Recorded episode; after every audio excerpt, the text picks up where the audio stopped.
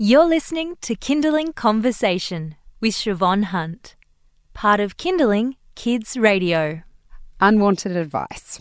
You start getting it from the minute your baby bump starts to show, or before if you've told people. It can hit you in the living room while you're having a nice cup of tea with your auntie, or in the supermarket aisle while you're waiting to buy your groceries. It can happen anywhere. So, how do we deal with unwanted advice without being rude or angry? Ginny Lindsay is a psychotherapist and counsellor at From Two to Three, and she has come in to help us out with this one. Hi, Ginny, how are you? I'm well, thanks. Now, when I think of unwanted advice, to me, it feels like from family or friends, it's a bit more difficult to deal with than from strangers. Mm. Like strangers, it might be Yeah. annoying, but you can just sort of shrug it off and go, Yes. whatevs. Yes. A bit harder when it's someone you're close to, isn't it? Well, it is because um, there's a familiarity there that they feel sort of nearly an entitlement to give you that. And I think the biggest thing, if we can have sitting on our shoulder and in our ear, is to just say they're coming with the best intentions and they mean well. I think the thing is that they really mean well, but at the end of the day, it can be really, really frustrating to deal with. And that's really tough because you're going to have your own way, beliefs that might be so different to how and what they're saying. And so it's what do we do at that point when you've got someone you really care and love um, and don't want to hurt? But at the same time, you've got your own way of you really want to do it. So often people feel caught in the middle. And is it, you, you just mentioned that we should have, you know, in the back of our mind, this is coming from a good place. Is it, do we also need to try and think this is more about them than us? So this is more about the way they were parented or they parent or Yeah. they, their So- belief systems. It's not about us. So it's going to be about their journey and their experiences and what's worked for them. And I think if you can, so there's, so what I, I feel and I've practiced and I believe has worked um, t- is to hold in that the intent is they're coming from a lovely place, loving place. And so if we can then listen and look for the golden gems, because at the end of the day, it's choice. You can take it on or you don't have to take it on.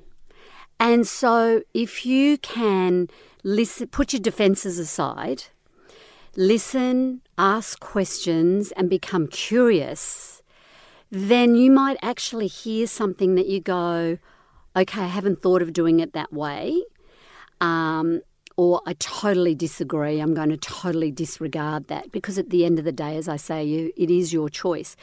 So it is weighing it up that if you actually, because immediately our defences come up, and it's like, well, as soon as the defences come up, you might as well have dropped a brick wall between you and them because you're not going to hear anything, and there's just anger in the room really sitting within us.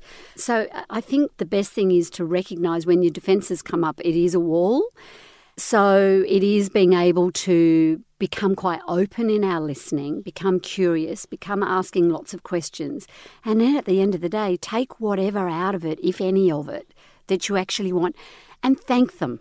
Just say, you know, I really appreciate you sharing that with me. I'll I'll think about it, or you might then, depending on who it is, have a, if you've got a relationship where you can have an open discussion, you might have an open discussion. Say, you know, I agree on this and this, but I see differently on this and this.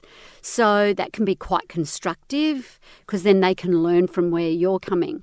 But at the end of the day, they are coming from their lens, their experiences, which can be so different from yours. And if you totally disagree with the person, you might even just put a boundary up just there and then and go, you know, I really appreciate what you're saying, but I've got my own thoughts or different ways of seeing it. I really respect that you've, you're stepping forward, but you know, it's given me things to think about.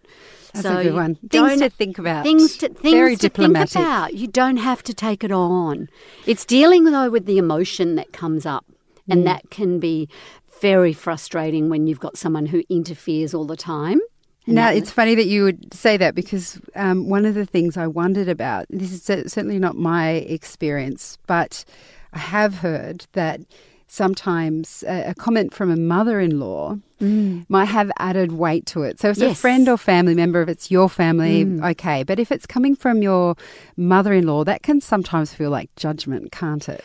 Well, it can, and it's they will often say the same thing five different ways because they believe it's the right way. And it's their grandchild. And it's their grandchild. so I think at the end of the day, it's about setting boundaries. So it's holding that intent that they're coming from a loving place. They really believe that what they're saying is right.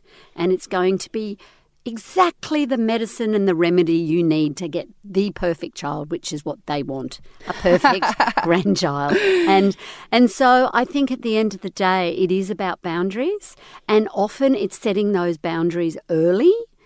Um, it's having the discussion, first of all, about what that brings up for you with your partner. You know, to just say, I'm really struggling every time I go over and see your mum, or um, he might say the same thing because it might be her mother. So let's say it's both ways. Um, that can really impact the relationship because of then what that loyalty of that particular child then wants to either defend their parent or align with their parent, and in doing so, they're leaving their partner. And she doesn't or doesn't feel understood or heard or acknowledged. So it is actually being able to go, sort of like put a bubble around the couple and have all the in laws and everybody on the outside and say, okay, when you hear this, how does that work for us? And how can I support you? Um, so if they're going over together, just be respectful and kind, but it would be up to the actual um, child of that parent to set the boundary, not the in law, The son in law daughter-in-law. or daughter in law. It's up to the other one to actually say, you know, mum, you know, this is how we see it. Um, or dad, this is how we do it. We're wanting to do it in our family. But if you are in a predicament and you are with the in law, that's where you might say, be diplomatic. You know, I hear you're coming with the best intentions, and, you know, I'll Thank take you. it I'll home think of yeah. and we'll have a discussion about how that fits in our family. So you don't have to take it on. Yeah. Ah, unwanted Tough, advice. tough. It is tough. Ginny, thank you so much for your advice. Yes, thank you. That's Ginny Lindsay. She's a psychotherapist and counsellor at From 2 to 3. There'll be links up on the website later this afternoon. You've been listening to a Kinderling Conversation podcast. We'd like to reach as many parents as possible, and you can help us by giving us a review wherever you downloaded this episode. It means that more people can find us. I'm Siobhan Hunt. See you next time.